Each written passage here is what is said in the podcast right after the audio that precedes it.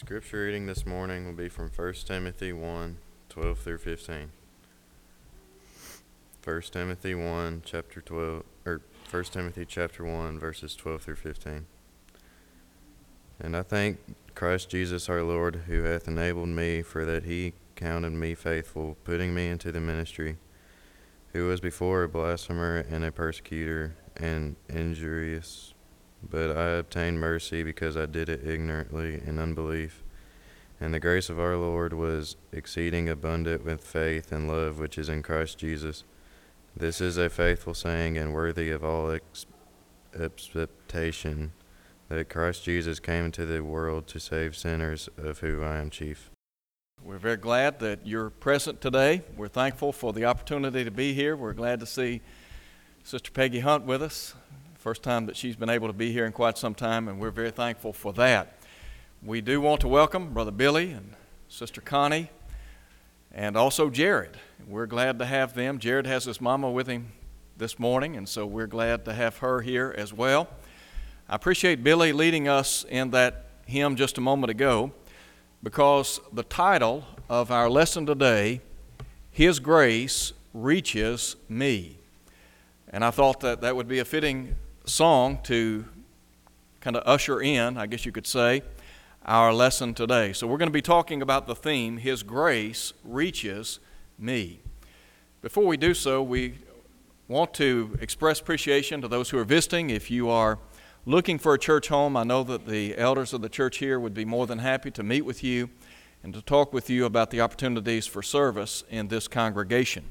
We do have a number of our own members away because it is the uh, final weekend for spring break and summer traveling. We want to remember them as well as those who are sick and those who uh, have uh, been shut in as a result of lingering illnesses. We're going to be looking at 1 Timothy chapter 1. We're going to specifically look at verses 12 through 17 as we think about the theme, His grace reaches me. And really, what we have here is a beautiful statement by the Apostle Paul outlining what the Lord had done for him. And it was because of the grace of God that Paul became a great servant of the Lord. And so we're going to look at that in depth. But the first thing I want to call your attention to as we study 1 Timothy chapter 1 verses 12 through 17 has to do with the thought of dealing with the baggage of sin. And make no mistake about it, those of us who live here upon planet Earth, because of sin, we have baggage. The Bible says in Romans chapter 3, there is none righteous, no, not one. In verse 23, Paul said, All have sinned and come short of the glory of God. And so we understand that sin is a reality in life. And so, with that in mind, I want you to look with me at the actions of Paul, and really, he's going to take us back to his life prior to Christianity. And so, with that in mind, look at verse 12. Paul said, And I thank Christ Jesus our Lord, who has enabled me, because he counted me faithful, putting me into the ministry. Although I was formerly a blasphemer, a persecutor, an insolent man, but I obtained mercy because I did it ignorantly in unbelief. When we talk about the actions of Paul, the first thing you need to, that you need to see here has to do with the ways of sin. Look at the life of Paul. Prior to obeying the gospel of Jesus Christ, Paul would say in a very candid way Look, I was a blasphemer, I was a persecutor, I was an insolent man, and that word insolent means somebody who is arrogant or haughty, who throws their weight around, and really that's what Paul was doing. And you can go back and read Luke's account in the book of Acts as he traces the birth and infancy and ultimate growth of the church, where he talks about Saul making havoc of the church. Paul was an enemy of the cause of Christ when you and I talk about sin, we need to understand that there are what is called the ways of sin. In Isaiah 55, verse 7, Isaiah said, Let the wicked man forsake his ways. It may be the case that you today are not a persecutor. You're not somebody who is insensitive towards the church of Christ, but you are living in sin. And there may be any number of things going on in your life that would characterize you as a sinner. Look at people in the world today. We see individuals in our world today who are unbelievers.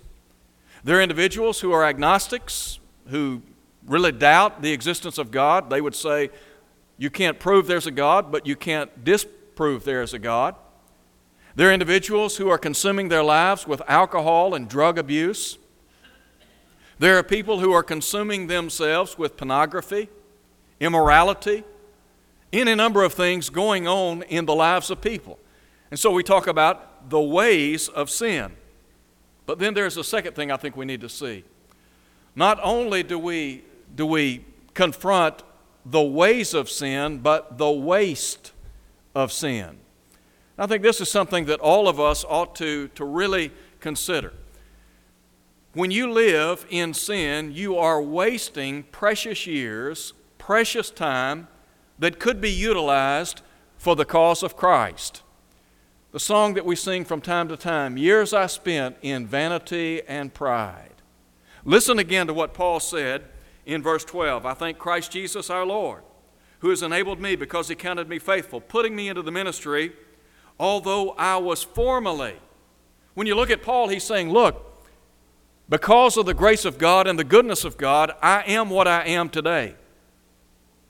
But if you look at my track record, you'll see that at one time I had been a persecutor, I had been a thorn in the side of the body of Christ. In Galatians chapter 1, verse 23, the statement was made of Paul by those that had heard about his conversion to Christ that he which formerly persecuted us now preaches the faith that he once, that he once destroyed. So Paul was a changed man, but think of the years of service that are wasted by people choosing to live in sin. In Luke chapter 15, we read about the parable. There are actually three parables there, but probably one of the most well known and favorite of those parables is the one about the lost son. The Bible tells us that he went to his father, asked for his inheritance. His father complied with his wishes. And so Jesus said he took a journey into a far country, and there he wasted his substance with riotous or profligate living, in about verse 13. What Jesus is saying there is that here was a young man that went out into this far country of sin and wasted his life away. He wasted he wasted his treasures, his livelihood. There are a lot of people in our world today, they are wasting their talents or their abilities that could be channeled for good because they've chosen to live in sin. And so, we talk about the ways of sin and the waste of sin. And really, sin is such a waste. I see people today who are living in sin. They are living in open, open defiance to the will of God. Intelligent people hospitable people, individuals who have so much to offer, and yet they choose to ignore the riches of God's grace. But now think about the assessment by Paul. Note how he assesses his own life. Drop down and look at verse 15, if you would. In verse 15, Paul said, This is a faithful saying and worthy of all acceptance that Christ Jesus came into the world to save sinners, of whom I am chief. Here we're talking about the weight of sin. Don't let anybody tell you that there are not burdens to be borne in sin. Sin is a weight, and it will literally bring you down. In Hebrews chapter 12, the writer said, Therefore, seeing we also are compassed about with so great a cloud of witnesses, let us lay aside every weight and the sin that so easily besets us and run with patience the race that is set before us, looking unto Jesus, the author and perfecter or finisher of our faith. Sin literally weighs people down. Now look at what Paul said again. Paul said, Christ came into the world to save sinners, of whom I am chief. That word chief means first in rank or place. What was Paul saying? Paul is simply saying this. If you want to see somebody who is at the top of the ladder when it comes to sin, when it comes to a life of ungodliness, then you're looking at him. It's me. Paul is saying, I am the worst of the worst of the worst. We talk about what we've done and what we've said and where we've been, our actions, our activities, the thoughts of our heart, etc. Well, here's what Paul is saying. Paul is simply attesting to the fact that if you want to, if you want, if you want to see a genuine, bona fide card carrying sinner, Paul is saying, Look, I'm the man. I am the one. Now, you know, we live in a day and time in which many people, many people do not want to come clean with their past. It's sad that people are not willing to admit, own up to their mistakes. To simply say, as David did in the long ago, look, I have sinned. That's what Paul is saying. Paul is simply affirming the fact that when you look at my life, you're looking at a sinner. Sometimes we talk about pictures and, and how pictures are word or, or how pictures serve as, as a meaning. Well, if you were to look in the dictionary under sinner, you would see a picture of the Apostle Paul. You'd see Saul of Tarsus. And so we talk about the weight of sin. Here's what, here's what Solomon said in Proverbs 13, verse 15 The way of the transgressor is hard you look at people who have chosen a life of sin. Look at people that have consumed their lives with alcohol, with drug abuse. Look at people that have fed on things that are immoral and ungodly. And look at, look at the, the burden and the guilt that they're bearing. Look at how unhappy and miserable they are in life. Well, we talk about dealing with the baggage of sin. All of us have baggage. The question is are we willing to acknowledge the baggage of sin? But then there's a second thing that I would call your attention to as we look at 1 Timothy chapter 1. And this has to do with the blessings of salvation. Because just as surely as there there is the baggage of sin, there are blessings associated with salvation. And so, the first thing I want you to consider with me as we look at our text has to do with Paul's emotional response to salvation. Look, if you would, at verse 12. In verse 12, Paul said, I thank Christ Jesus our Lord, who has enabled me because he counted me faithful, putting me into the ministry. Although I was formerly a blasphemer, a persecutor, an insolent man, but I obtained mercy because I did it ignorantly in unbelief. And the grace of our Lord was exceeding abundant, exceedingly abundant with faith and love which are in Christ Jesus. When you talk about salvation, and when you, when you read these statements from Paul, you have a very emotional response from Paul. It was very personal. When we talk about salvation, it's a very personal thing. Paul, here in gratitude, is saying, Look, this is what God through Christ has done for me. The grace of our Lord was exceedingly abundant with faith and love which are in Christ Jesus. He would say, I thank Christ Jesus, my Lord. One of the things that we ought, that we ought to do daily is get down on our knees and thank Almighty God for what He has done for us through Christ Jesus.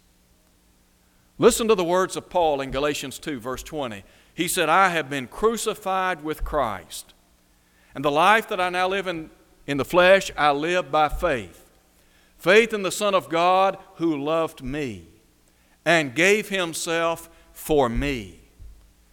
Salvation was a very personal thing to the Apostle Paul. And so we have a very emotional response to salvation. But then also note Paul's example in salvation. Look at verse 15, if you would. In verse 15, Paul said, This is a faithful saying and worthy of all acceptance that Christ Jesus came into the world to save sinners, of whom I am chief. However, for this reason I obtained mercy, that in me first Jesus Christ might show all long suffering as a pattern to those who are going to believe on him for everlasting life. What's Paul saying here? Paul is saying, Look, the Lord has used me as a pattern or an example to others for salvation. Let's just, let's just make it as plain as we can. Paul is saying, look, if I can be saved, anybody can be saved. Now, I know that there are a lot of people in our world today. There are people right here in this city, they have the idea that because of some of the things that they have done in, in, in their lives, there are people that are, that are saying, I am beyond hope. What, what I have done is irreparable. There's just no way that God could ever love me. There's no way that God could ever shed His grace upon me. There's no way God in heaven could ever forgive me. Well, Paul is saying, look, when you want to talk about sinful people, I am at the top of the list. And Paul is simply echoing the fact that if I can be saved, anybody, and I would underline that, anybody can be saved. I don't care if, if, if we're talking about a murderer. I don't care if we're talking about an idolater. I don't care if we're talking about an adulterer if we're talking about a fornicator, if we're talking about a thief, a drunkard, it doesn't matter. Whatever you have done, whatever people have done, can be forgiven if through faith and obedience to the Lord they will turn to Him. Paul is affirming the fact that, look, I am a pattern. I'm an example of what God through Christ can do in the life of an individual. Now, I want you to see something. One of the devil's lies is this you're too bad. You've done too much. You've said too much. You've been to too many places. There's just no way the Lord in heaven will ever love you or forgive you. The devil wants you to believe, he wants people to believe that lie. You see, the devil is in the damning business. The Lord is in the saving business. And Paul is saying, if God can save me, he can save you. Now go back and look at Acts 22 when Paul recounts his conversion story. He said, I thought within myself to do all things or many things contrary to the name of Jesus of Nazareth. You want to talk about an enemy of the cause of Christ? Somebody who was bloodthirsty, who was out to destroy the body of Christ? That was Saul of Tarsus. But Paul said when Ananias came to him, he said, Why are you tarrying? Arise and be baptized and wash away your sins, calling on the name of the Lord. If there was hope for Paul, there is hope for you and me. I believe that. Think about what Paul said in 1 Corinthians chapter 6. When you talk about Corinth, you're talking about, I mean, you're talking about an evil, ungodly city. And so here's Paul in writing to the church at Corinth, and he said, Know ye not that the unrighteous will not inherit the kingdom of God, neither fornicators, nor adulterers, nor idolaters, nor homosexuals, nor thieves, nor covetous nor drunkards, nor revilers shall inherit the kingdom of God, but such were some of you. What was Paul saying there? He was saying, Look, you people at one time had been living in sin, but you've been washed, you've been justified. In other words, they had obeyed the gospel, and thus, as a result of that, they enjoyed the cleansing power of the blood of Jesus Christ.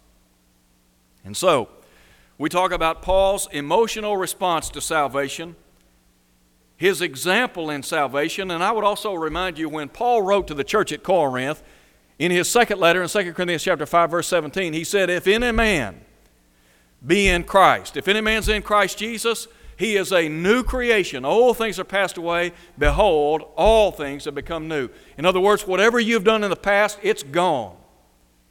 It's behind you. You'll never have to meet that again. The Bible says in Hebrews chapter 8 verse 12, the covenant under which you and I live, I will be merciful to their unrighteousness, and their sins and their iniquities will I remember no more. Isn't that a beautiful thought? To know that whatever we've said, whatever we've done, wherever we've been, if it's not been in harmony with the will of God, when we come clean with sin, when we turn to the Lord, the Lord is saying, Look, all of that's in the past. I'm not going to hold you against it anymore. I'm not going to continue to bring it up. It's gone. No wonder the psalmist could say, As far as the east is from the west, so far has he removed our transgressions from us. It's gone. And then, thirdly, note if you would Paul's exclamation for salvation. Look at verse 17, his praise. Now to the King eternal, immortal, invisible, to God who alone is wise, be honor and glory forever and ever. Amen. I said a moment ago that if you have obeyed the gospel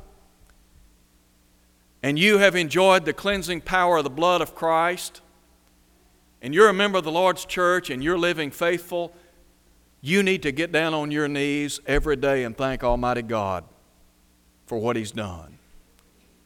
Paul, in a sense, could step back and in, in praise to God, exalt the name of the Lord for what he had done. How grateful we should be for everything the Lord has done for us. No wonder, when you look at the life of Paul, you see somebody who typifies the fact that his grace reaches me. I do not know where you are in your life. I do not know all that you've said, all that you've done. I do not know where you've been in your life. I know the Bible says that the Lord knows. Solomon said in Proverbs 15, The eyes of the Lord are in every place, beholding the evil and the good. God knows all, God sees all. And so one day we're going to stand before Him in the judgment. We'll give an account of the deeds done in the body according to what we've done, whether good or bad. 2 Corinthians 5 at verse 10. And so, if you're not a Christian, it would behoove you to obey the gospel today. Paul said today is the day of salvation in 2 Corinthians chapter 6 at verse 2.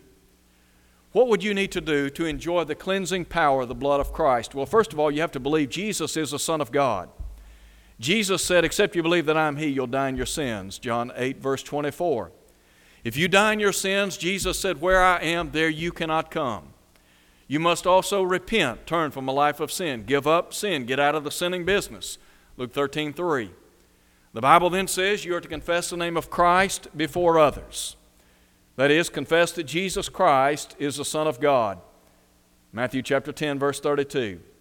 Then you are to be immersed or baptized into water so that every sin can be washed away. Mark 16, 16, Acts 2, 38. When you do that, the Lord will add you to the church, Acts 2, verse 47. And the exhortation is to be faithful until death. Maybe you're here today, you've never obeyed the gospel. Why not do that right now? Maybe you're here, you're unfaithful to the cause of Christ. Well, the beauty of that is the Bible says if we confess our sins, He's faithful and just to forgive us, to cleanse us from all unrighteousness. 1 John 1 9. The Lord will pardon every sin. James said, Confess your faults one to another, pray one for another. Could we pray with you and for you today as we stand and sing?